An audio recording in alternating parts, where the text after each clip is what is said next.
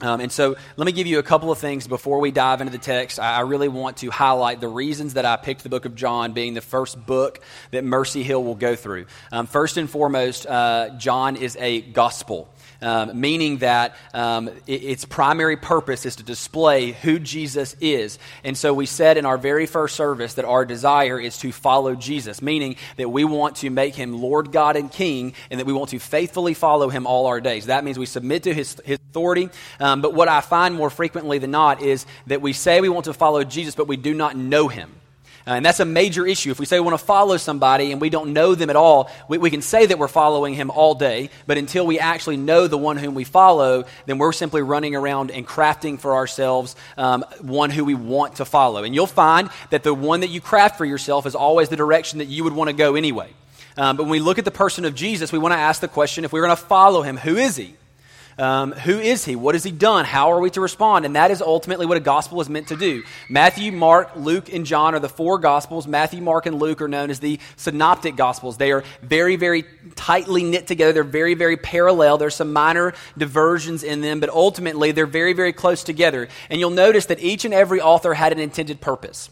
So I'm going to go ahead and answer why we didn't pick Matthew, Mark, Luke, or John. Uh, Matthew, Mark, or Luke. First of all, Matthew um, is an incredible gospel, but it's written specifically to the Jewish people. You'll find as you read through the book of Matthew very clearly there's so many types and allusions back to the Old Testament. He wants them to see that Jesus is actually the Messiah that they've been waiting for. And so when you think about Matthew, as you read through it, you'll discover what this is is a man who longs for his people to come to faith in Christ, in particularly the Jews. Mark Mark is a whirlwind because I'm convinced Mark is ultimately Peter's gospel. Mark traveled with Peter. Peter displayed and talked to the gospel about Mark, and Mark recorded it. And very clearly, you can see uh, Peter's personality coming in. Peter is straight to the point. He's making things clear. Here's the work of Christ. Here's what he's done. And then it talks about how we should respond. Um, Luke is the greatest historian of all time.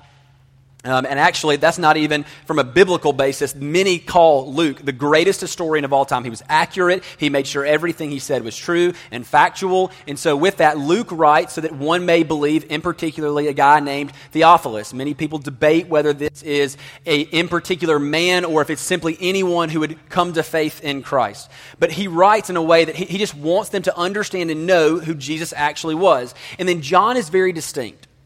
I mean, John almost takes this detour in the fact that he, there's, there's something that he's trying to get across. And I want to give you a couple of things that John is trying to get across. So, a gospel in and of itself must do three things to be considered a gospel. It must talk about what Jesus did, what was his work, who was he. And I would submit to you that apart from the gospels, there would be no way for us to know that. And I want to, I really, the reason I point this out to you is because without these four books, we would only have hearsay. We would only have what people have said about him. What you have in the Gospels are eyewitnesses to the person of Christ, his entire life, his death, burial, and resurrection, so that they can accurately write, and so that we, seeing his work, can believe in him and be saved. And so that's the purpose that John is writing for. He wants you to see what Jesus did, who he was. Secondly, he wants you to understand the things Jesus said. And he records very, very unique sayings of Christ. We call them the I am statements. We're going to go through each and every one of those over the coming months, maybe years. Uh, but nonetheless, what I want us to understand is who, who is this guy? Who is Jesus? And John does this incredible thing where he walks through each and every one of these sayings of Christ and displays a great, uh, great truths about him in each and every one. Let me give you a couple of the I am statements to kind of give you an overview of the things that John taught about Jesus. So, first and foremost, Jesus said, I am the bread of life. Now, each and every one of these sayings are tied to a miracle, a work that he did. So, John almost takes the basic understanding of the gospel, what Jesus did and what Jesus said, and then links them together. And so, for instance, when he says, I am the bread of life, this is immediately following him feeding the multitude.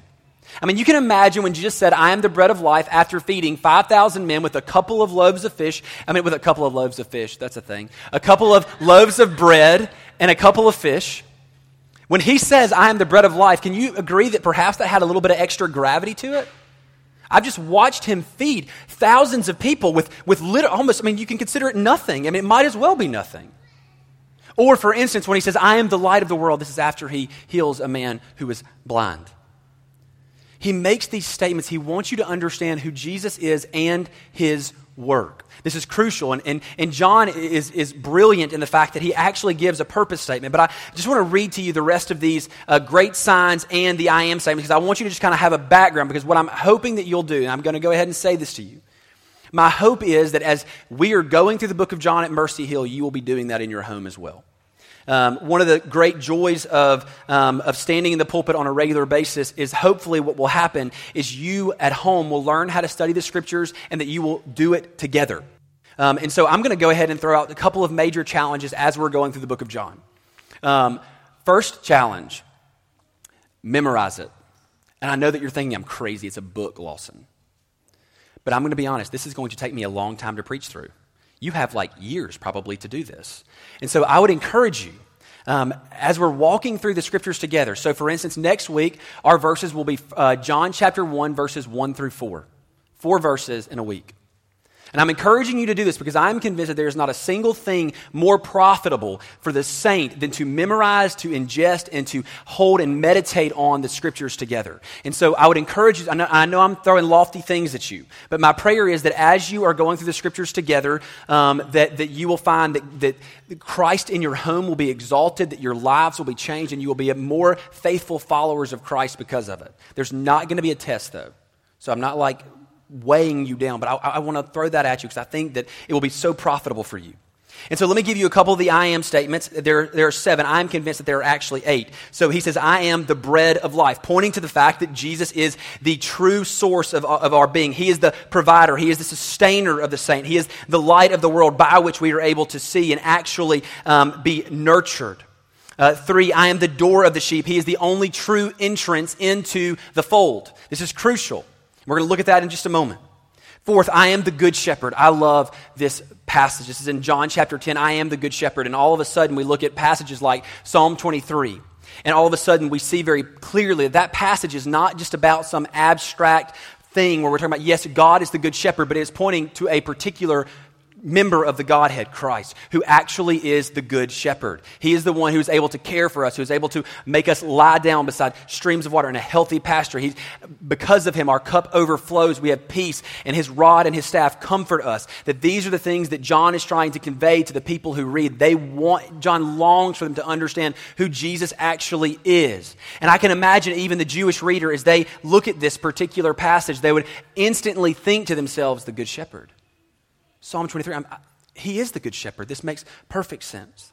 And so the prayer is that we begin to see these things. Second, or fifthly, he is the resurrection in life. And friends, if he he is the exclusive resurrection in life. Apart from him, there is none. And John makes that abundantly clear. This is tied to the raising of Lazarus. Uh, and then we see he is the way, the truth, and the life. No one comes to the Father except through me. Again, that exclusivity. And then the passage we read previously, uh, that he is the true vine, that if we abide in him, then we will bear much fruit. But apart from him, we can do nothing. This goes back to our value of faithful labor. We abide in Christ, we faithfully labor in Christ, and we trust that he will bear fruit from that labor. So those are the I am statements. Let me give you seven signs, and then we're going to get into the text. So the first one I would consider probably a very famous one is water into wine.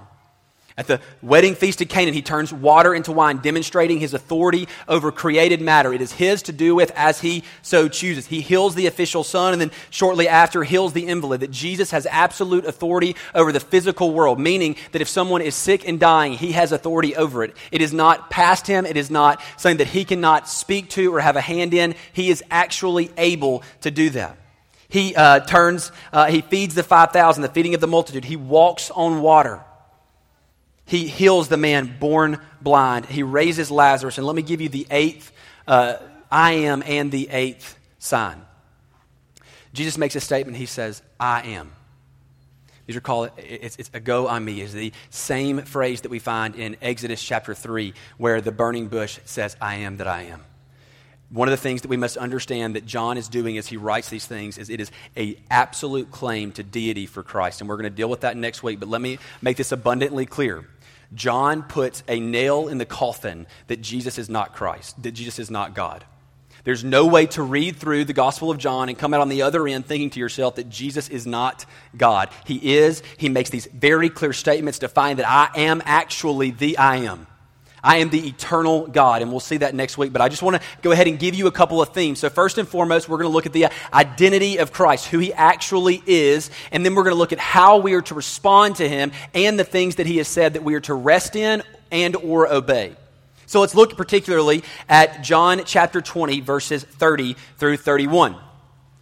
Um, this passage, and in any book that you find yourself in, you will, it's important that you understand the purpose of the author. So, for instance, as you're reading the book of Philippians, Philippians is about going through strife and difficulty within the local church and how we can be united in that. Ultimately, Paul says you must have your mind fixed on the mind of Christ that's been purchased for you. You think about him, you meditate on his person, and then there will actually be unity. Ephesians talks about the new community that we have in Christ. That if we were dead in our trespasses and sins, we've been made alive together with Him, and then, then we've been brought into a new and better community. For us to understand the purpose of the book gives great light as we read it. For some reason, we've decided to skip this step almost every time we approach the scriptures. And so I would encourage you that if you have any type of study Bible, there's something in the front that will say the purpose of this book, date, and author. Don't skip those. They are helpful, they are crucial. Because if you do not understand the purpose in which, for which the author wrote, then you're going to miss the point. One of the greatest issues with the book of Romans is people don't understand the intent of the book of Romans. Romans, the entire book, is written and surrounded by how is it that I can possess the righteousness of God? The whole book is rooted in that. And the beauty of it is we have it very clearly stated in Romans chapter 1 verse 16 and 17. It is the righteousness of God revealed from heaven. And so the basic idea is everything that comes after that is pointing to how we can possess that righteousness. In the exact same way, John is very kind and gives us his purpose statement. And I know that all of you probably remember or have at one point in your life written a paper. In that paper, you had to write a thesis statement. And at that moment, you probably stared at the screen for 45 minutes until the thesis statement finally came out because you needed to know what you were writing about. I remember um, in college, I could, st- I could stare at the screen forever just to write a thesis statement. But once, once the thesis statement's down, once what I'm writing about is clear, I'm able to then proceed. So, in the exact same way, as you read something, it's a good idea to understand the intent of the author. So, John, once again, is so kind and gives us his intent. Notice this Verse 30. Let's uh, stand for the reading of God's word, shall we? John chapter 20, verse 30 through 31 says this Now Jesus did many signs, many other signs in the presence of the disciples, which are not written in this book. But these are written so that you may believe that Jesus is the Christ, the Son of God, and that by believing you may have life in his name. Let's pray together. Father, we are grateful for your word. Lord, we're grateful that you inspired John to write a very clear statement on what the intent of this particular letter is. And Lord, as we come, would you allow this to sink into our hearts? Lord, may it be that we examine ourselves by this purpose, that we understand that apart from Christ there is no life, but in him is life eternal. So, Father, we love you. We thank you for Christ and the gospel, and it is in his name and through his blood we pray. Amen. You may be seated. So let's look at John chapter 20, verse 30. Let's start there. First of all, John makes a note, a very important note. Now, Jesus did many other signs in the presence of the disciples, which are not written in this book. Now, this means that John has selected a few particular signs so that they can fully understand that he's pointing, he is making an argument. Now, let me say this John is the theologian in the Gospels. You look at Matthew, you look at Mark, you look at Luke, and they're very clear, but John is the theologian. He's the one who really does dive in deep to understand the person of Christ and the work of Christ. He spends more time trying to understand that and unpack it. He pays more close, cl- closer attention to the I am statements and those particular things so that we can understand who Jesus actually is. He's not just a historian writing, he is a theologian writing so that we can understand something. And there's great things that we understand from John. For instance, the concept that eternal life starts here on the earth originates from John. John chapter 17, when John writes the high priestly prayer where Jesus prays for the saints present and the ones to come, he prays and he says, Eternal life is knowing God and Christ. That true life is only found in Him. The beauty of that is that that means that our life in Christ, our eternity starts now. It's not something that we look forward to, but we know that we possess it if we're in Christ today. John is the theologian of the group. And so he's chosen these particular signs to display certain things. So, what are those things? Notice this, this, in verse 31. So, everything that he's written is for a specific purpose, verse 31, but these are written so that you may believe. I want to stop right there. Because we live in a world that is, is this idea of easy believism. You can believe whatever you want, and ultimately there is a pathway. Um, they, they all end in the exact same places. That is absolute foolishness in really any standard of measurement. If you go left when you walk out of this, when you walk out of, drive out of this place, and I go right, we're going to end in different places. It is just true. For some reason, we take spirituality and we say, well, it all has to end up in the same place because for some reason we're too timid to actually point out the fact that there is such thing as a law of contradictions. That these two things cannot be same. If I take this path and you take another, we're going to end in separate places. And so John writes this. He says, I want you to believe, but he writes specifically about what you are to believe in. And I want to point this out to you. You're going to talk to people in your community, you're going to talk to people within your family, and they're going you're going to ask them about what they believe. They're going to give you maybe, uh, maybe they're believers in Christ. They're going to answer wonderfully, and you're going to rejoice with them because they're in Christ. And others are going to say, Yes, we believe in God. Now, let me make a, a definitive statement here. Belief in God, belief in Christ, is not simply looking at him and saying, Yeah, I, I believe that that happened. It's not the same thing. That's not what we see here. Belief in Christ is not saying, Yes, I believe that the Bible is true. Belief in Christ is looking at him and saying, You are Lord. That means that when we look at him and we say, yes, we believe everything in the scripture is true, that ultimately that means it will alter and define our lives at the most macro and micro level. That in everything that we do, it is ultimately in a response to what he has already done. Belief is not this idea of simply knowing something to be true. It's not. It is acting upon it. It is understanding that He is Lord and you will gladly submit to His authority. Now, I have to make that distinction because, friends, the vast majority of people that you talk to, you'll ask them about their spiritual life. They'll tell you that you be- they believe the Bible. Uh, one, one gentleman in particular I talked to recently, I, we talked, he said, Yes, I'm a Christian. I said, Great. Well, what church do you go to? And he told me. Um, and I said, What's the pastor's name? And I know that, that's, a, that's, a, that's a weird question to ask, but in all fairness, if you're regularly attending a church, you know your pastor's name, right? Um, and, and, nothing. Like, I, I, don't, I don't know. I don't know. And, and the issue is, it's because he wasn't going. And I know I'm not putting a huge weight on the fact that attending church, but it is. I, I said it before, I'll say it again, that you can find every good Christian on church sun, in church on Sunday morning. As a regular, as a general rule, you can. Because Christians long to be in fellowship with other believers. For us to say that we love Jesus and hate his body, that's foolishness. And so, what we find is this idea of believing in Christ is trusting Him and, and, and, trusting that He is Lord, that you will gladly submit to His authority. But notice this John's intent is that you believe something in particularly. But these are written in verse 31 that you may believe that Jesus is the Christ. And I want you to feel the weight behind this because we, like I said, we come to the text so frequently and we remove a little bit of weight from it because we remove ourselves from the audience who first received it. When this was written, when they received this letter, they had heard about this man named Jesus. They had perhaps heard about his miracles. I mean, how could you not hear about a man walking on water? How could you not hear about a man who feeds 5,000? I mean, all these things are great signs and wonders, but to be real honest, these signs and wonders, um, not each and every one of them, but many of them had been done previously by a prophet or a, a man of the great God. But so, what is it that distinguishes him from the prophets? What is it that distinguishes him from each and every other individual who comes to present signs and wonders? What distinguishes him from Moses? I mean, Moses did incredible things, agreed? Yes, he did them uh, by the power of God. I mean, you're talking about a man who stood in front of a sea and stuck his staff out, and all of a sudden it parted. I mean, that's an incredible feat. What separates Christ from Moses and these great men, these great prophets of old? It's who he was. It is ultimately rooted in his person. So as you look at this, that you may believe Jesus is the Christ. This is where the signs and the sayings must meet. When Jesus says, I am the bread of life, he is saying, I am the one who has come down from heaven that you may actually feed and have eternal life. That when he says, I am the resurrection and life, he is distinguishing himself in the sense that when he looks at a dead man and says, Come out, he comes.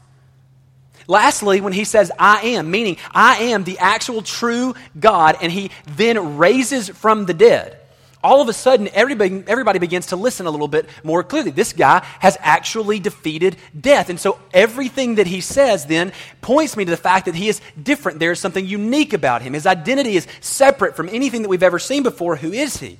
And the Jews would have already been looking. He is the Messiah. He is the Christ of God, the one who has been foretold all the way back in Genesis chapter 3. It's been made abundantly clear there would be one who would come that would rescue his people from their sin. And he does just that. And so, as we look at this text and we look, he, John has an intention. He wants them to understand that Jesus is the Christ, the one who has come to rescue and redeem that which was lost. Secondly, that he is the Son of God. Now, um, I've mentioned this word a couple of times, and I'm going to continue to mention it because we find it all throughout the book of John, um, which is monogenes, the unique one of God. He is not a son of God in the sense that he was a created being. Adam was a son in that way. But what Christ is, is the better Adam. He is the one who was actually of the same substance. He was of the same essence of the Father, and He came to reveal the Father to us. Apart from Christ coming, my friends, we would know nothing. Half. I mean, you can't even begin to fathom the ignorance that we would have of God. Jesus came to exegete the Father, to make Him known, to teach us about Him. That as we look at Christ, ultimately what we're doing is we are looking at the Father. We understand each and everything that we know about the Father, we know it from the Son. That He is the true Son of God. And my friends, as we come to this book, I want to encourage you that as, and, and I would ask you to do this for me, as we walk through this book, listen critically. I really want you to listen critically because, friends, today there are so many who deny the deity of Christ. It is, you know, at one point I thought that perhaps we were behind this, that, that this was behind us, that we, this was not a debate to be had any longer. Surely this was put to bed. It's not. And it never will be. There will be men till the day that he returns that will deny his deity. And on that great day, they will take a knee before him. Every tongue will confess that he is the true God and King. But until that day, we must be ready to give a defense. And, and, and, I'm not saying that we stand before each and every one looking to have a debate, but friends, if you cannot say that Jesus is the true Son of God, that he is of the same essence, that he is a member of the Godhead, that he is co equal, co eternal, and co powerful, then, friends, we find ourselves at a loss. Because there are many that will die in their sin because they do not believe in the true Son of God. And, and, I, and I, make that distinction not harsh, I mean, I, because I, I see it. Many and the reason we must understand the identity, the I am statements that John points out, is because if we craft for ourselves a Christ who does not meet these standards, he is not the one who is able to save. He is not. You will have people knock on your doors that will come and bring to you a false gospel because it has a false Christ. We must be ready to give a defense for that. And I aim and I trust that over the coming months, as we walk through this book, there's ample evidence of the deity of Christ. That when we look at him, we trust that he is the true God, true man, that he is able to save to the uttermost. Now, let me give you a basic understanding of why it's so important that Christ is actually God. Friends, if he's not, salvation is actually not possible. So let me explain this really quickly in this way. First of all, Jesus must be truly man to rescue us from our sin. If he is not truly man, then he cannot take on the wrath of God for men. He must be both the perfect Son of Man and the perfect Son of God. If he is simply some uh, a man who is not true God, then he cannot endure the eternal wrath of God. You see, it's so important that we understand that he actually is the I am because that statement makes reference to his self sufficiency, that he is the eternal God. And if he is the eternal God, then he can bear our sin because what that sin deserves is an eternal amount of wrath. And apart from him being supreme, for, apart from him being higher than that eternal amount of wrath, he could not satisfy God's justice. He could not drink that cup in full.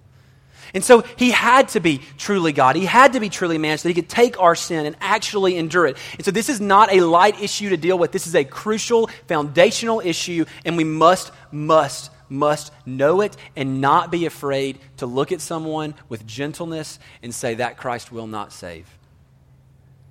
And I know that sounds so harsh, but I'd rather be harsh with them here. Because Either the church looks at them and tells them with love, you are wrong. And perhaps by God's grace, He will save them. Or they will stand before God on that great day and they will point to a Christ that they have crafted. And he said, This one could not bear your sin.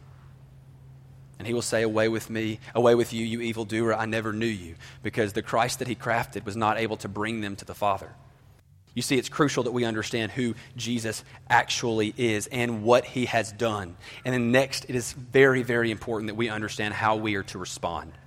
Now, you've heard me say many times that we are saved by grace through faith in Christ alone, but do not be fooled. There is a response from man.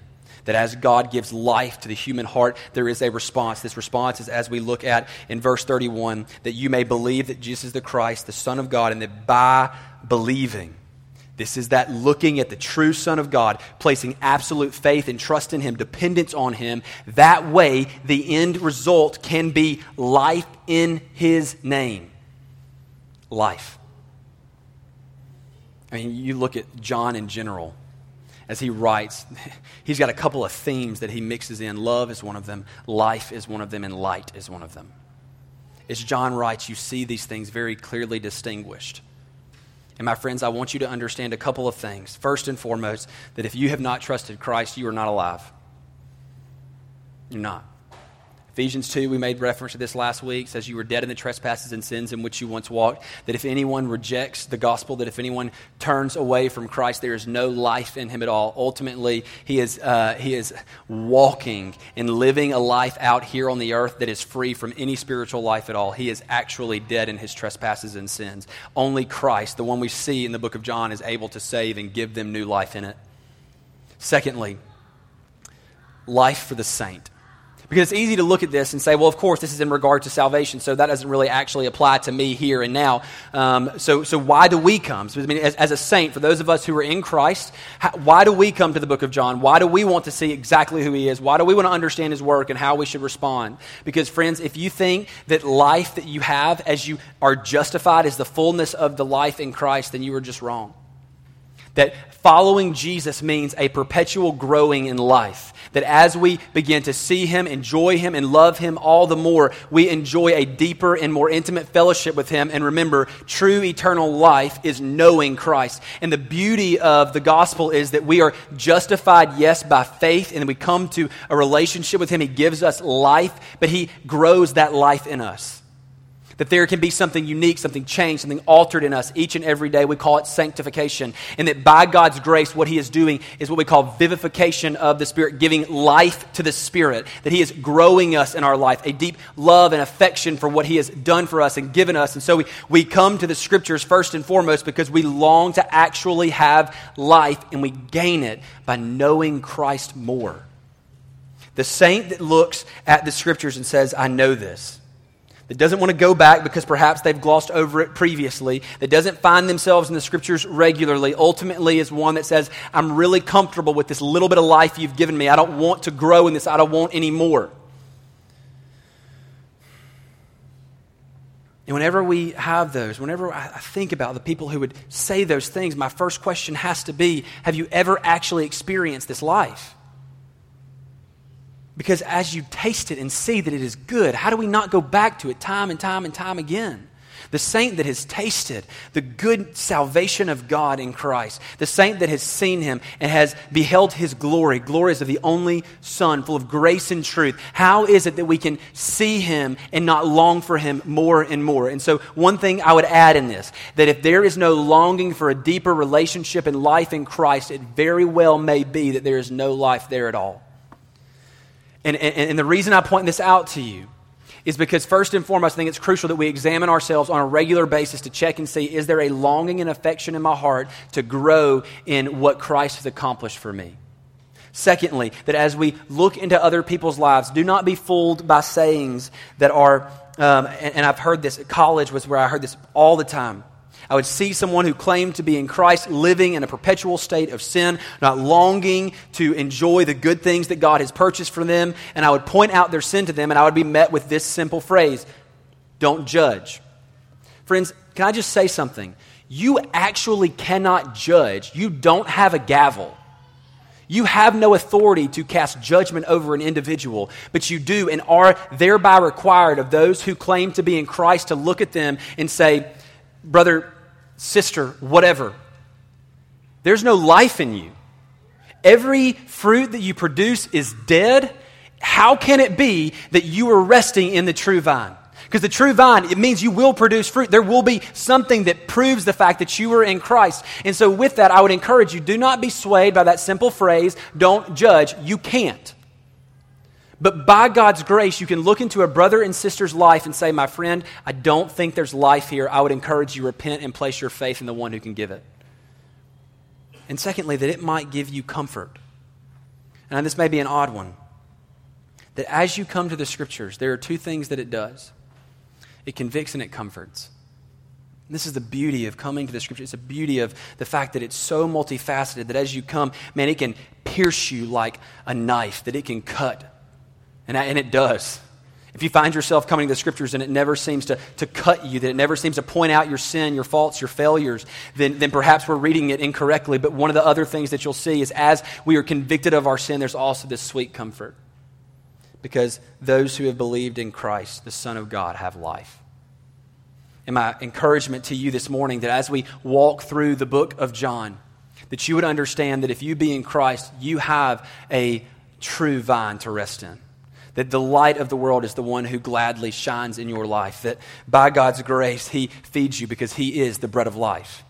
All of these miracles are meant to make a very clear indication that the I am statements are true. And my friends, if we rest in them, then we can look at these statements and we can say, He is my good shepherd. He's the one who watches over my soul, and I can take comfort and rest in that. Yes, He does have a rod and a staff, and He may break my leg so that I don't wonder.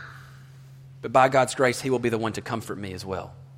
And so, my prayer for us as we begin this journey of walking through the book of John, that we will see very clearly who Jesus actually is, that we might be people who gladly go and proclaim the good news that there is a good shepherd who longs to bring new sheep into the fold, that will rescue and redeem each and every one that, are, that is his. And that we might offer the bread of life, that is those who are starving, they're dead in their trespasses and sins, they are spiritually bankrupt that we can offer them true nourishment in Christ and that they might feast and be found. And so, my friends, as we go, my prayer is that we understand that by this Christ, we actually may have life. And if you be in Christ, do not doubt it for a moment. His arm is not too short to save. And if you are in Him, then by God's grace, rest comfortably that you may actually produce fruit. That there is comfort and rest here. Lastly, as we go through this book together, my prayer is that we would see many trust the Good Shepherd. And I know that um, this, is, this is the start, this is an introduction. We're going to be a little bit brief. But my prayer is that as we consider these things, that as we continue to taste the life that Christ has provided for us, that we cannot help but be loud about it, that we cannot be silent if these things are true, if he if the only means of salvation is believing in the Son of God, in the Christ of God, then how can we be silent? How can we not go to each and every soul that we know that does not know and trust the good shepherd and long for them to come to faith? How can we be silent? He is the only one who is able to provide life. Do not be fooled. Do not think that he is going to simply, um, by his kindness, gloss over sin. He is faithful. He is faithful to save and He is faithful to judge. And we have a grand message to offer each and every soul that we can trust the Christ of God is displayed in the book of John.